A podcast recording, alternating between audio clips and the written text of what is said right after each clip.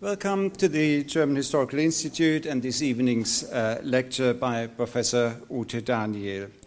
Ute Daniel is the third Gerda Henkel visiting professor to the German Historical Institute and the London School of Economics and Political Science, and I would like to welcome you in the name of both our, these institutions. And I would like to particularly welcome this evening Doctor Angela Kuhn from the Gerda Henkel Foundation, and we are extremely grateful that the Henkel Foundation agreed to support this joint visiting professorship for another two years. This is a very generous support indeed, and perhaps I could mention here for the British public that the Henkel Foundation is in many ways a unique foundation. It was established in nineteen seventy-six by Lisa Maskell in memory of her mo- mother, Gerda Henkel. It is a charitable organization which, and that's the unique thing, concentrates solely on supporting the humanities, and particularly those with a historical focus, such as archaeology, history, art history, history of law. And uh, we are very grateful that we can profit from this specialization. Well, as you can see from the response to this evening's lecture, Doctor Kuhn, this Gerda Henkel Visiting Professorship is considered here as a very high-profile program which attracts a lot of interest. It enhances cooperation not only between the German Historical Institute and the L S E, but also between uh, German universities and other academic institutions here in Britain. So, please give our thanks to the, and greetings to the Foundation, also its chairman, Doctor Hanseler, and its committees. And I would also like to thank at this point uh, Benedikt Stuchtei, the Deputy Director of this Institute, under whose wings this visiting professorship has developed and who wrote the applications. And sort of not only greetings, but also thanks this evening go to our colleagues of the, from the L S E. This program works really excellently. It has initiated contacts and cooperations beyond the limits of this special program. So thanks for your efforts, uh, all the work you've put into this uh, uh, collaborative enterprise. So again, welcome to the lecture, and it's now my particular honor and pleasure to briefly introduce the main person of this evening, Professor Ute Daniel. Professor Daniel is one of the most distinguished colleagues in the field of modern history in Germany. She has been very influential as a theorist of cultural history.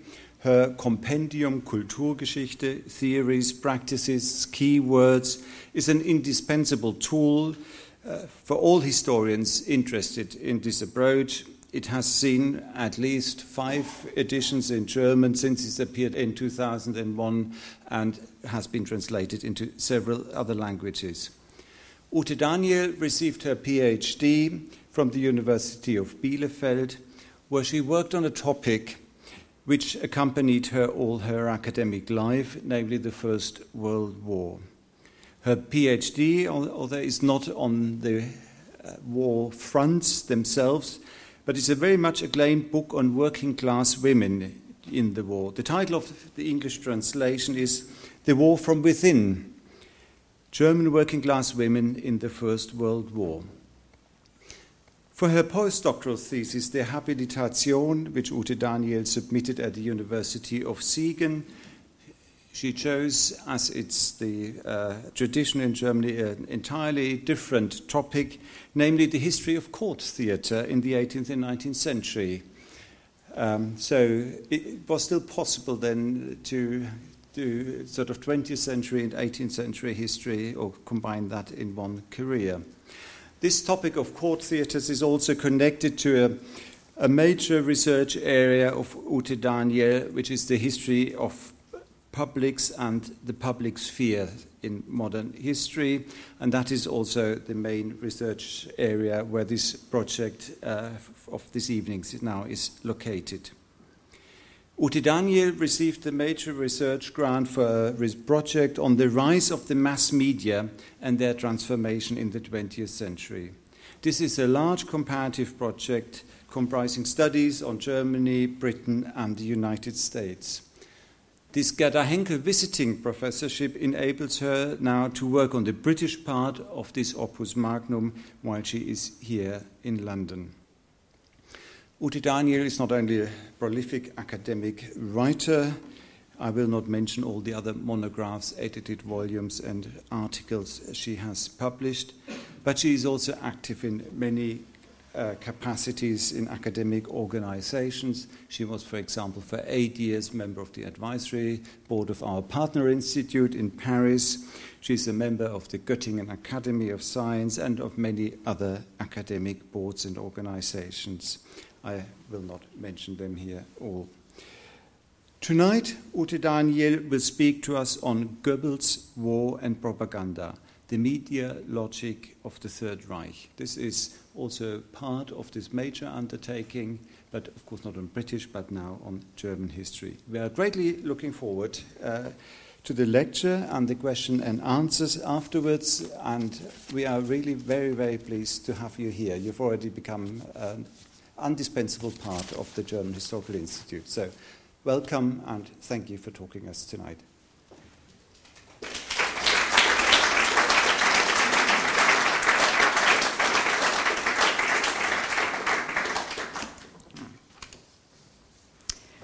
Thank you very much for this very kind introduction.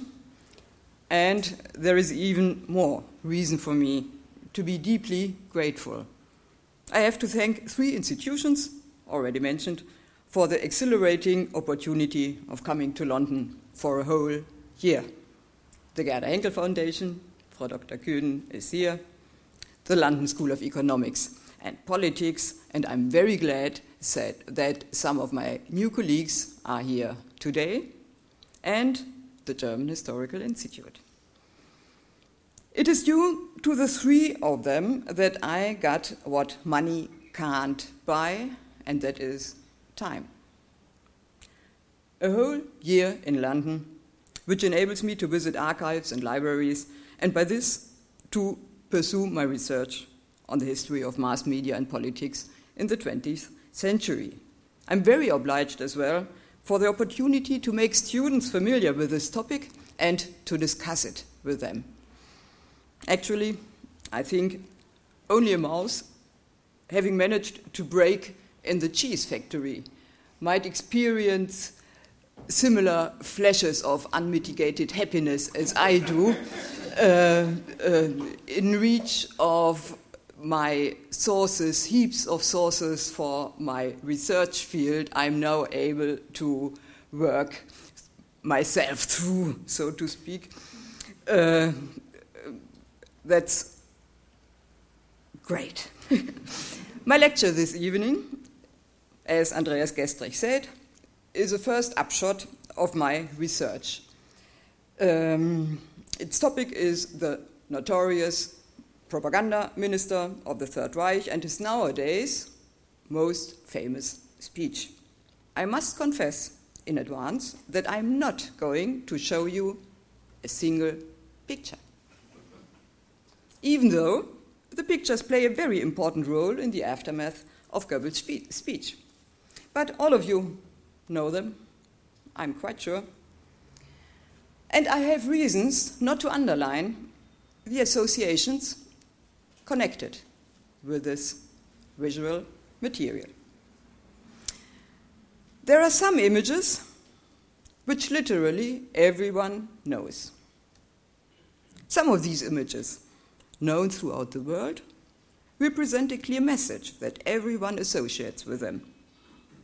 Very occasionally, these, this identity of image and message functions over long periods of time and beyond many national boundaries.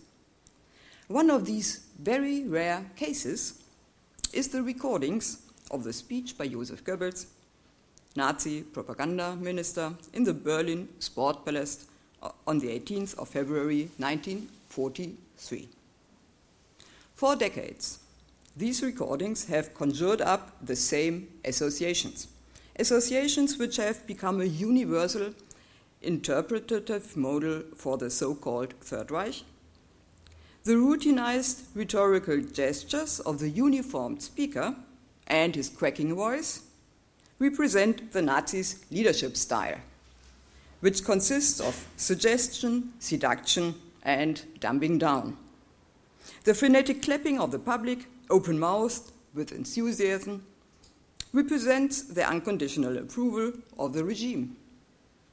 And the spine-chilling scream in reply to the question whether they want total war stands for the fact that the German population went along with the regime right up to the end and did not protest against the war and infringement of human rights committed by the Germans during the course of the war. So these images are far more than just snapshots. They contain something like a model, a theory, of the Nazi system of rule. This theory is not shared by historical research today. Yet, it is important, very important, I think, if we want to understand how the Third Reich functioned and what role the mass media, one of the most important means of conveying suggestion, seduction, and dumbing down, played in it, or did not play, perhaps. For the crucial question posed by these recordings is indeed what importance propaganda, and in this context the media, actually played in maintaining Nazi power. This is the question I want to look at tonight. I shall ask what significance the Nazis themselves thought propaganda or the media had, and shall put these notions into their historical context. After that, I will describe Goebbels' notorious speech in the Sportpalast in a way that is slightly different from usual. The following quotation from Hitler's Mein Kampf will probably be familiar to all of you. Quote, all propaganda must be popular and its intellectual level must be adjusted to the most limited intelligence among those it is addressed to. Consequently, the greater the mass it is intended to reach, the lower its purely intellectual level will have to be. In consequence of these facts, all effective propaganda must be limited to a very few points and must harp on these slogans until the last member of the public understands what you want him to understand by your slogan, end quote. What the man who was later to become the Führer says here about his view of propaganda corresponds more or less to the image widespread today of the way in which the Third Reich directed the people via the media. The key points in Hitler's statement are unmistakable. If the messages, messages are formulated simply enough and repeated often enough, this is the key to steering people and their ideas in any direction you want. And Hitler says people are very suggestible. In other words, fairly naive consumers of the media. The effect ascribed here to the propagandistic use of media, or speeches, parades, is, if we follow Hitler's view, limitless. Propaganda appears to be a sort of all-purpose weapon for any ruler who wants to make use of it. So, where does these fantasies of seduction and omnipotence come from? In a man who, though he was admittedly already famous for his oratorical gift, had so far only managed to use this gift to land up in Landsberg prison, where he wrote Mein Kampf. Hardly from the domestic and foreign policy success story that did not start till years later, and was to create his reputation as the great Führer. These ideas, and Hitler wasn't the only one who had them, that people could be influenced by propaganda and media of all sorts to a limitless extent, originated in the First World War, the German defeat, and the November Revolution, which in nineteen eighteen nineteen drove out the ruling elites of the Kaiserreich and replaced them with a government led by social democrats. Admittedly, it was not this new government that had ended the war. This was done by the German Army High Command under Hindenburg and Ludendorff. But these military men offloaded responsibility for the outcome of the war onto the new government and on to enemy propaganda during the war that had supposedly been of crucial significance for the outcome of the war.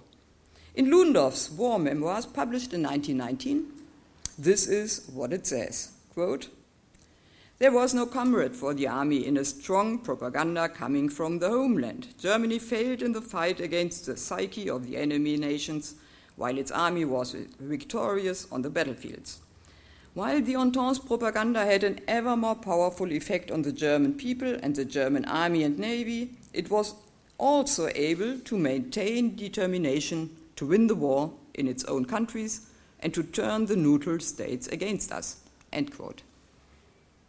Soon there was, as you know, I presume, talk of a stab in the back carried out by enemy propaganda and by those inside Germany who opposed the war, considered above all to be lefties and Jews.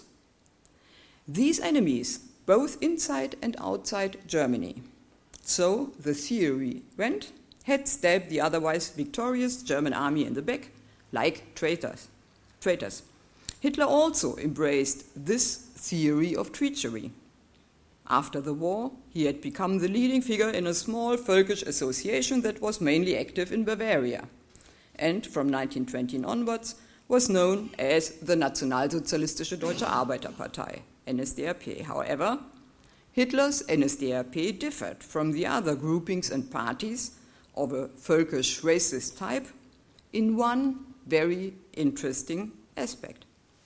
They clung far more persistently to the theory of treachery from within.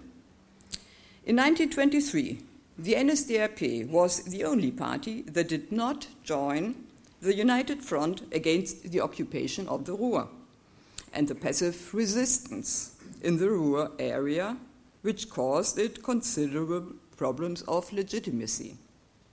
On the day of the French entry, Hitler gave the reasons for this attitude in the Munich Circus Krone. Quote, "Not down with France, but down with the November criminals." End quote. So he shouted to the nine thousand supporters gathered at the circus.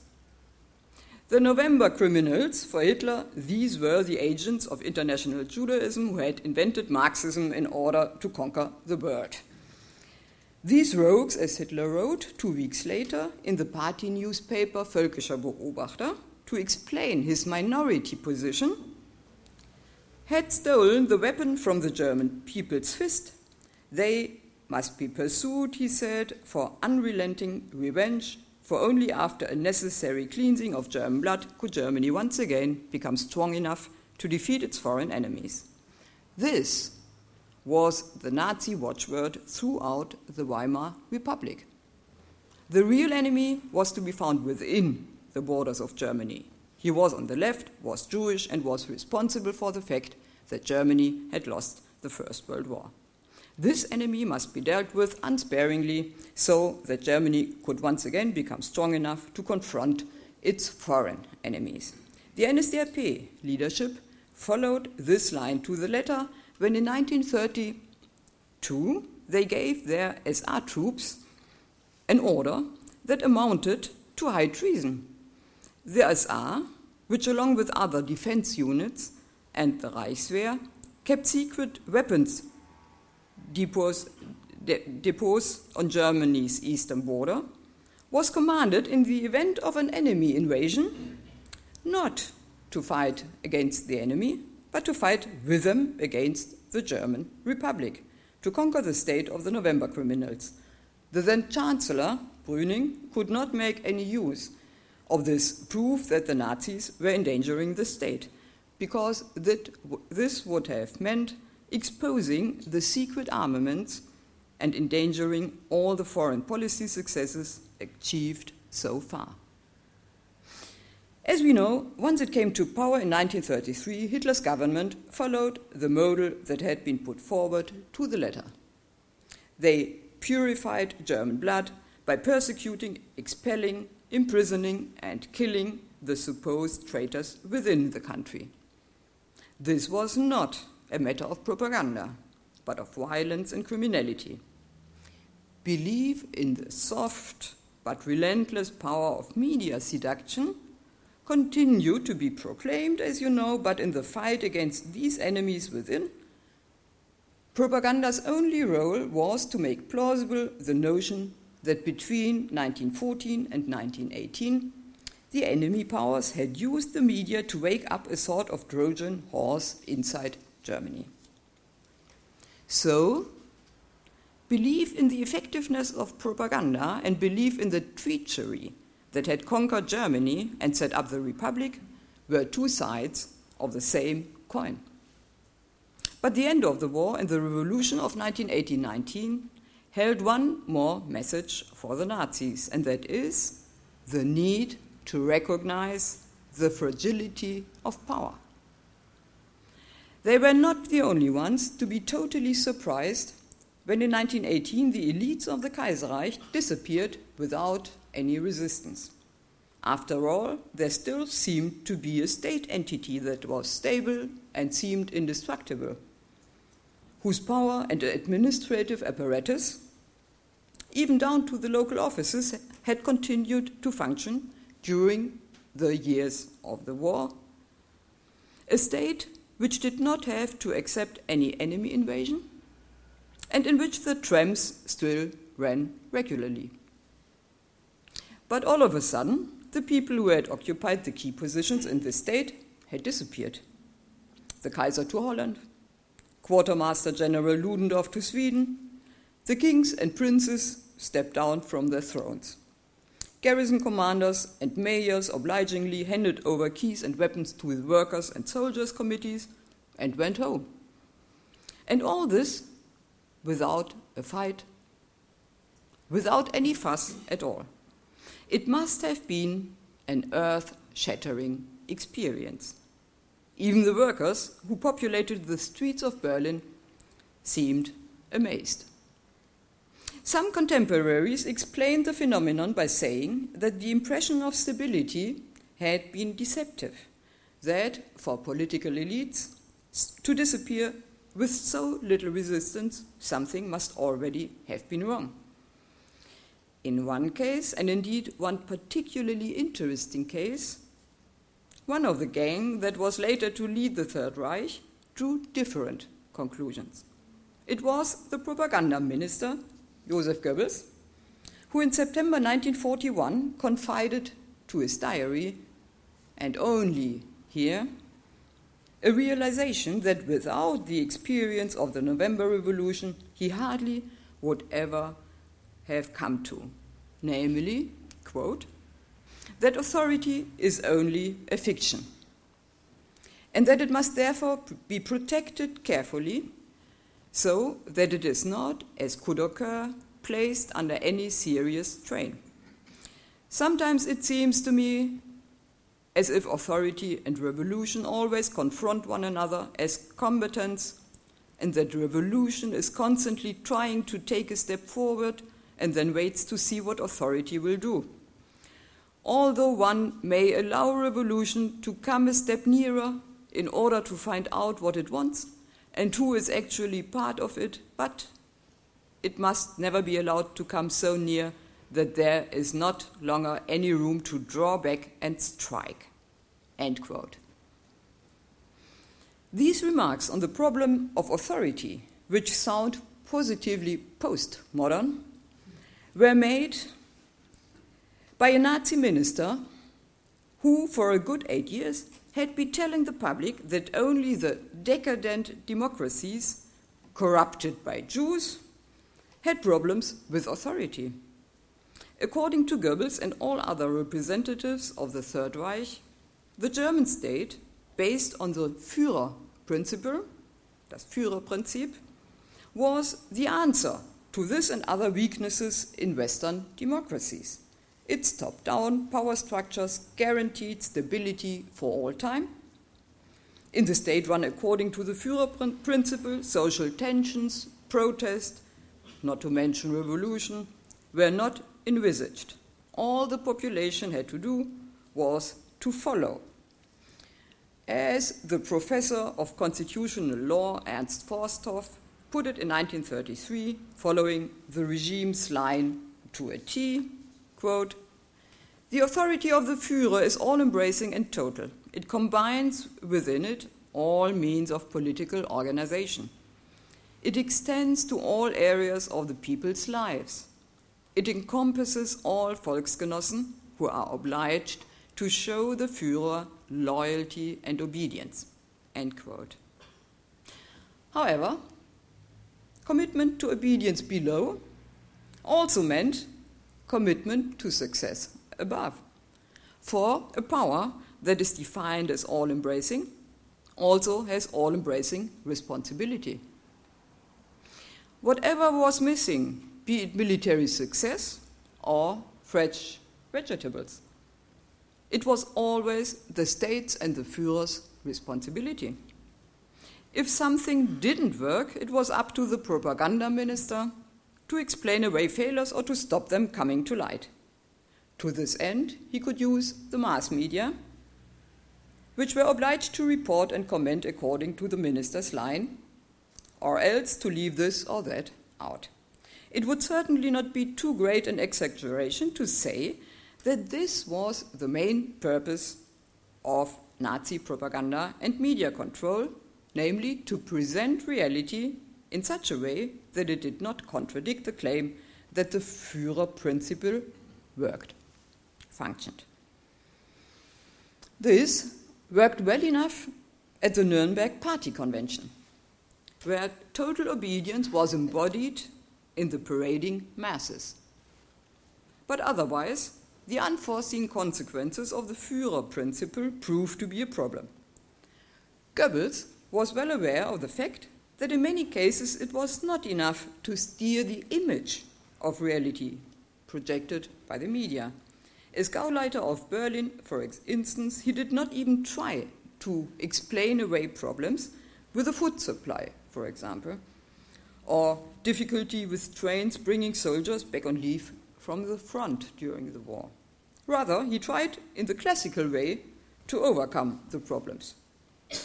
Or, to give another example, he banned a football match if there was any danger that the German team might lose.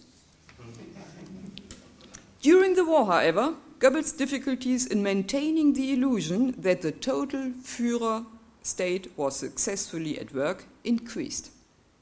Since the turn of the tide outside Moscow at the end of nineteen forty-one, the German fighting forces were reporting far more setbacks than successes. Even more dangerous for belief in the Führer state and its ability to function was the fact, increasingly apparent to broad sections of the population, that one of the top leaders of the Reich, Hermann Göring, wasn't much good in leading the Luftwaffe. Propaganda was no help here. Göring was responsible for the Luftwaffe, and the people in Western Germany, and soon also in Berlin and elsewhere, saw with their own eyes that enemy planes were successfully bombing their cities. The Luftwaffe and the anti-aircraft defense obviously didn't have any answer to that. What Goebbels also found profoundly disturbing was that since the start of the Russian campaign, the Führer had withdrawn more and more from German domestic policy, politics. He hardly ever appeared in public, spoke on the radio less and less often, and de facto left internal politics to the Gauleiter and other officials of the Nazi hierarchy. It was up to them whether the home front supported the troops by limiting their consumption of goods that were in short supply and releasing men for military service. From about mid nineteen forty-two, these material and practical aspects of the conduct of war occupied Goebbels more and more. As his diary entries and other sources show, for him these practical material problems represented the real problem, not the mood or the morale of the people. Basically, the propaganda minister wanted a new office, that of a sub-dictator, in whom all the authority needed to organize the war economy and to deploy people in factories and at the front more effectively would be united, and to bring all the other notables of the Nazi state, in particular the Gauleiter, into line.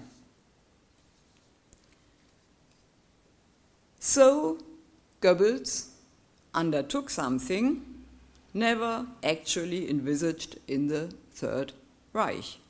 He launched an attack on his comrades, the Gauleiter, who, since Hitler had retreated to his headquarters, had become veritable princelings. In their own Gau, they were absolute rulers and lived in appropriate style. Without Hitler's support, no one could force them to subordinate their own needs to the war effort, let alone to make certain sacrifices. So Goebbels was on his own if he wanted to get from the Gauleiter what he considered to be absolutely necessary for the ongoing of the war. And what he considered to be absolutely necessary since the second half of nineteen forty-two was, amongst other things, the introduction of conscription for women. Goebbels didn't see why the total Führer state should not be able to do what, as he thought, was being done in England. That is, fully exploit the female capacity for work. Goebbels at least believed this, even if the German labor market specialists could have told him something different. Germany went to war with a greater proportion of working women, which is why the number didn't seem to have grown very much. And it was not only the German war economy, but also that of other countries that had difficulties in mobilizing women, especially those who had never been employed or had only worked part-time before the war. In any case, the shortage of workers and soldiers in Germany was far too great for women to have been able to plug the gaps. But according to Goebbels, there should no longer be any such thing as maids or stay-at-home women in Germany anymore. Goebbels' own wife, Magda, went along with her husband's ideas, at least to a degree. In a way that was designed for the media, she regularly let herself be seen in the uniform of a Red Cross sister. The wives of other Nazi notables and politicians didn't even attempt this sort of thing. And the Gauleiter and other high officials continued to indulge in their luxurious lifestyles by engaging maids, cooks, and other staff. By now, Goebbels must have realized that even if all the Nazi bigwigs got rid of their servants at a stroke, there would be basically no substantial increase in the fighting forces. So this was about something else. It was a symbolic gesture to demonstrate to the people that the Volksgemeinschaft really did exist, that all the Germans, from top to bottom, were making sacrifices. This would underpin the Führerprinzip and at the same time subdue the constantly smoldering resentment about them up there having a good life while we down here were bearing the full burden of the war. Had Goebbels been a minister in a non-totalitarian state, he could have used the mass media for his purpose. Since the eighteenth century, differences of opinion and power struggles within the political classes had promoted, in several countries, a pluralized press landscape. The press must have been just as important to the political classes everywhere as a place for slugging out their divergences as it was as an organ for making announcements. Which is why parties and individual politicians who wanted to make something of themselves sought, if they could afford it, to own a newspaper or, at least, to have crucial influence on one.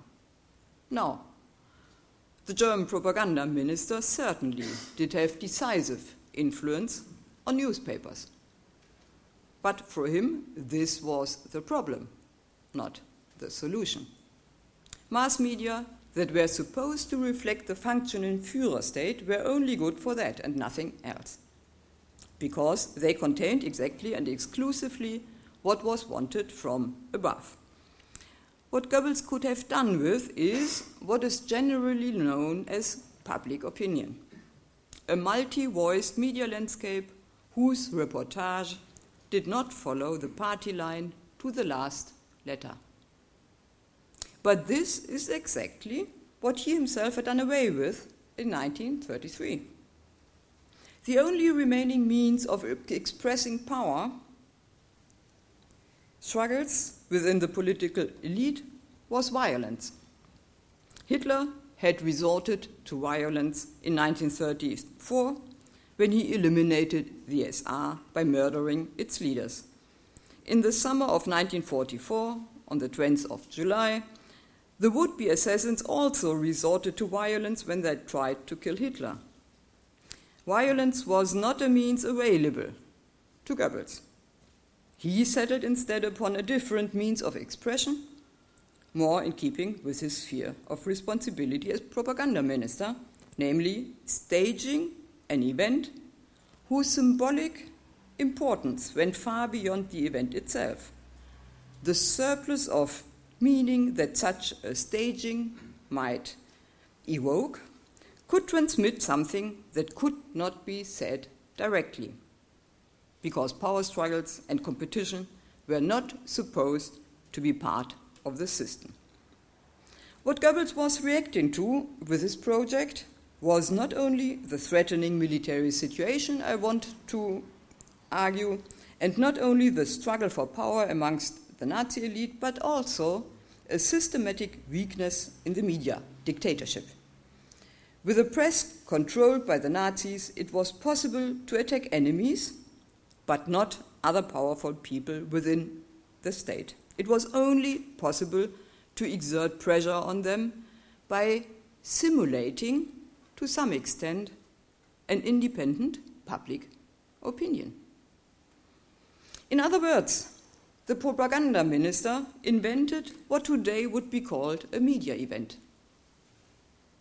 The famous speech at the Sportpalast of February nineteen forty-three could be described as such an event, deliberately staged and conveyed by the media in order to reach and influence a specific target group, which does not necessarily have to be present.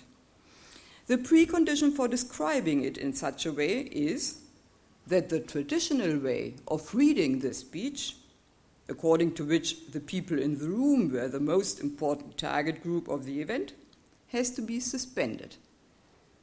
Incidentally, Goebbels' contemporaries, as experienced media users and as objects of propaganda campaigns for many years, were only in very few cases in danger of confusing the appearance of the event with its message, even if they were not yet familiar with the term media event. Goebbels' diary entry, five days before the event, says much about the intended effect. Quote, "As many prominent figures as possible should be invited, and I will give a speech whose radicalism will surpass anything that has gone before. And then by looking at how the public reacts, the prominent figures will be able to see which way the wind is blowing. Once again, I shall have this gathering broadcast via all transmitters in order to exert pressure on public opinion in the individual Gaue as well, so that a Gauleiter who previously balked at this or that hard measure might now deign to put right what he previously failed to do, since otherwise the pressure of public opinion on him would be too great." End quote. So the public in the room and the way they behaved was actually supposed to be the message. It was meant to symbolize public opinion, which Goebbels otherwise hardly ever talked about, public opinion, and if he did, then generally in inverted commas, as media concealment of attempts to manipulate opinion in democracies. Here, in this entry, in his diary, he used the expression straight away, twice and without any inverted comma, as if he actually believed that such a thing like public opinion existed in his state. The most important thing about the public was, for Goebbels, their wild approval, their total acclamation of the event. Looking back some months later, in the year nineteen forty-three, Goebbels was to write that on the eighteenth of February, quote, in Berlin applause was staged, end quote. That, in the same entry, in the middle of the year, quote, a great theater of applause, end quote, was put on. So, we have to see the Sportpalast quasi as a, the stage of a massive imaginary theater on which the cheering public is the most important actor, and where the celebrities, like Goebbels said, that is, the Gauleiter and other Nazi notables, play the actual audience. It is also quite conceivable to see Hitler himself amongst the virtual public Goebbels imagined. Hitler had to feel, that was what Goebbels, Goebbels wanted, that he was being forced to put a stop to his followers' dereliction of duty. Every media event needs a suitable occasion for staging it. Since the autumn of nineteen forty-two, the minister had been waiting for one. As an experienced propagandist, he knew that something of the moment is needed if the staging is to have a powerful effect. The end of the Sixth Army in Stalingrad handed him the very thing. The shock was sufficiently great that Goebbels was able to come somewhere near his ideal of successful war propaganda, namely Churchill's so-called blood, sweat and tears speech of the thirteenth of May nineteen forty to the House of Commons. Quite clearly, the German propaganda minister was one of those who suffered from the compulsive whitewashing of the German media, even though he himself was responsible for it. Now he had an opportunity of his own to make a dramatic appeal that should motivate the people to make the ultimate effort and which should bring fear and trembling to all those who lacked motivation, especially to those at the top. That at least was the theory. For the eighteenth of February, Goebbels ordered the audience to be composed in such a way that no insubordination was likely. Those present were largely party members, dignitaries, officers, and so on, prominent people from the cultural sphere, and lots of representatives of the media. The two-hour-long speech in the Sportpalast on the eighteenth of February, a Thursday, adopted in various places a tone that pointed to those who were implicitly its actual addressees. Quote, we no longer want, said Goebbels, in the interests of maintaining a standard of living almost appropriate to times of peace for a certain section of the population, to weaken the German potential and thereby endanger our conduct of war, end quote. This was a sentence that brought in the Sportpalast forth the interjection, bastards. Reference to the fact that the state leadership should not allow, quote, by far the greatest proportion of the people to bear the whole burden of the war, while a small passive section tried to avoid the burdens and responsibility for the war, end quote, provoked cries of hang them. Long passages of the speech were devoted to German women, particularly those who, till now, as Goebbels said, have not been involved in the work process. Clear threats were made that after the war, shirkers would be dealt with. Anyone who employed maids should either let them go or else apply for work themselves. The final rhetorical high point was, as you all know, the infamous ten questions. These represented in oratorical form Goebbels' aim of attributing the key role to the mass of the public and their unconditional approval. For those present reacted spontaneously to every question with total acclamation. To what extent this spontaneity was prepared, in other words, whether the public was given some sort of signal or people were hired to start off, the applause cannot be clearly established because of lack of sources. So now I'll give you a few extracts um, of the Uh, last uh, section of the speech, and I'll quote the interjections too.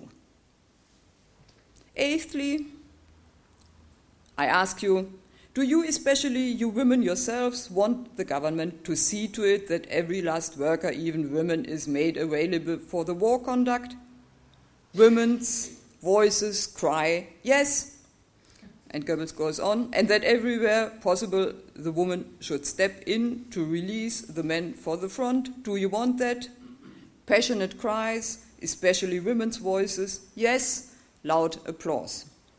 Ninthly, I ask you, do you agree that, if necessary, the most radical measures should be taken against a small group of shirkers and dealers? Passionate cries, yes, loud applause. Who in the midst of war want to play at peace and exploit the people's misery for their own selfish purposes, cries, hang them, shouting. Do you agree, cries, yes, indeed, that anyone who does not take the war seriously should lose his head, passionate cries, yes, loud applause, end quote. The speech was broadcast on the radio after the event, that is, on the Thursday evening, and it was repeated on the following Sunday morning, so that the message would come over loud and clear in this medium too. Additional applause was filtered in. Nonetheless, or perhaps because of this, Goebbels himself had to admit that the effect of the speech on the radio audience was not as good as in the Sportpalast. The text appeared in the newspapers on the Friday. The editors had already been, been given the text and the rules for its reproduction at midday on Thursday, the day before the, they uh, printed it. They had been instructed to give special attention to the ten questions that the minister was going to pose at the end of his speech and to make sure that any photos were of the public and not of the minister. In the newsreel, so in the cinemas, film of the Sportpalast event was shown on the twenty-fourth of February, that is six days later. Since the cameramen had been instructed to pay special attention to the public's reactions, the clips of the audience in the film for the newsreel played a very important role. Not least, you know, is, you know the pictures, the enthusiastic reactions of the prominent figures could be seen, Heinrich George and so on. As usual, in the first weeks after the event, the propaganda minister was completely convinced of his oratorical achievement. Once again, he expected his words to change the world. In his diary entry for the twentieth of February, he talks of a sort of silent coup d'etat, end quote, taking place. But he had to admit that the main target group, the Gauleiter, seemed to be unimpressed, and that the population had understood the speech only too well. This was clear from the Nazi version of public opinion research, the Security Service S D reports. What did the S D reports say about the response to the speech in the Sportpalast? In the reports of the twenty-second of February, it says, quote, "The population was grateful to the leaders for finally speaking quite openly and coming clean. Various people remarked that Doctor Goebbels pointed the situation blacker than it is in order to give more weight to the totalization measures. There were diverse reactions to the last section of the speech, although everyone generally emphasized the forcefulness of the ten questions. People and party members from all quarters expressed the fact that the propagandistic aim of these questions and answers was all too obvious to the audience and readers." End quote.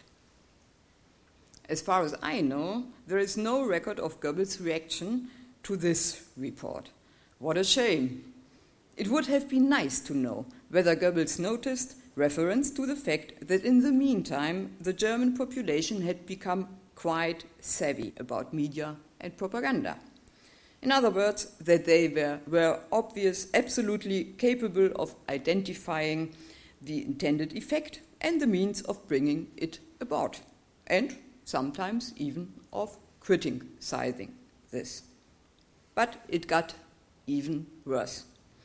In the S D reports for the twenty-fifth of February, it said, quote, "The majority of the population were occupied as much as ever with the measures for totalizing the war, initially the employment of women. A series of statements indicates that the attitude of the working population to the employment of women who had previously not worked or had stopped working was characterized by an undisguised, often positively mean schadenfreude and sly observation of members of the upper classes and wide-ranging skepticism about the will and ability of the leaders to implement the measures really strictly and fairly. Envy, suspicion, and prejudice had never been as evident as now," the report continues. "In many cases, working-class or middle-class women had said that their willingness to work was dependent on fine ladies or certain women named specifically, for example, co-residents of their house, also being summoned to work in factories. From this point of view, members of the lower classes would not be keen to work because of willingness to make a real sacrifice, but would regard it as compulsory measure imposed by the state until they had been taught, by example, something different about their fears concerning the behavior of the wealthy and upper classes." End quote. This was not the effect Goebbels had envisaged. Behind these expressions of annoyance with the leadership and the Nazi upper classes, bordering on class warfare, lurked his archenemy, the workers, who once again could prove authority to be a fiction. Not least, these reactions must have been the reason why he gave up his public attacks on the Gauleiter. His next speech in the Sportpalast on the fifth of June of the same year was more successful. This time, the effect was as anticipated. This time, Goebbels stuck to a simple recipe for success, though a recipe that was in danger of wearing a bit thin. He talked about the thing that was desired most passionately, namely German military revenge for the air raids. In Western Germany, this gave rise to the hope that it would soon no longer be necessary to spend the night in the cellar. Paul-Heinrich Wantzen, an editor from Münster, utterly loyal to the regime, described these reactions in his extensive war diary, a very interesting source. The same journalist doesn't appear to have heard anything about Goebbels' February speech. At least nothing that he considered worthy of recording, given the fact that he otherwise had German propaganda and its ministry, quasi his boss, firmly in view. This is certainly revealing. So the media event of the speech in the Sportpalast of the eighteenth of February nineteen forty-three shared the same fate as many such events. It provoked all sorts of reactions, both intended and unintended. Some people said they were thrilled because they were carried away by it. These allegedly included journalists at the press table in the Sportpalast who really should have been writing it all down, not cheering with the crowd. On the other hand, other correspondents present don't remember anything like that, but rather that those golden peacocks, in the other words, the Nazi bigwigs, standing around the press table, glared fur furiously at the journalists who were writing instead of cheering. Many people who had not been present and on whom the S D eavesdropped understood the message only too well and converted it into statements loaded with resentment. One or two people didn't get any of it. Some people distanced themselves. Bernard Minetti, for example, the famous playwright, even did so right in the thick of it at the Sportpalast by resolutely pressing his lips shut instead of cheering with the crowd. Goebbels' own reaction, as I um, mentioned, ranged from initial delight with himself to the more negative realizations that all it had been was theater of applause and that the key message hadn't actually influenced its main target group. What Goebbels couldn't know was this. The real story of the effect of the speech didn't really begin until long after his death. He would probably have been amazed had he known that future generations would interpret his event far more unambiguously than his contemporaries had done, namely as an expression of what he wanted to make absolutely clear to the Gauleiter, that the people supported him unconditionally when he called for them to support total war. Is it, I ask myself, possible that this interpretation says more about the future generations, about us, than it does about the contemporaries of the Third Reich?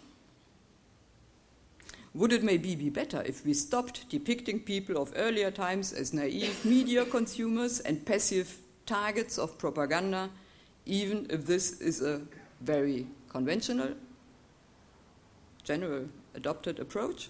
After all, this approach, I wonder about, makes us infinitely cleverer than our predecessors, and it makes history so easily comprehensible. Thank you very much.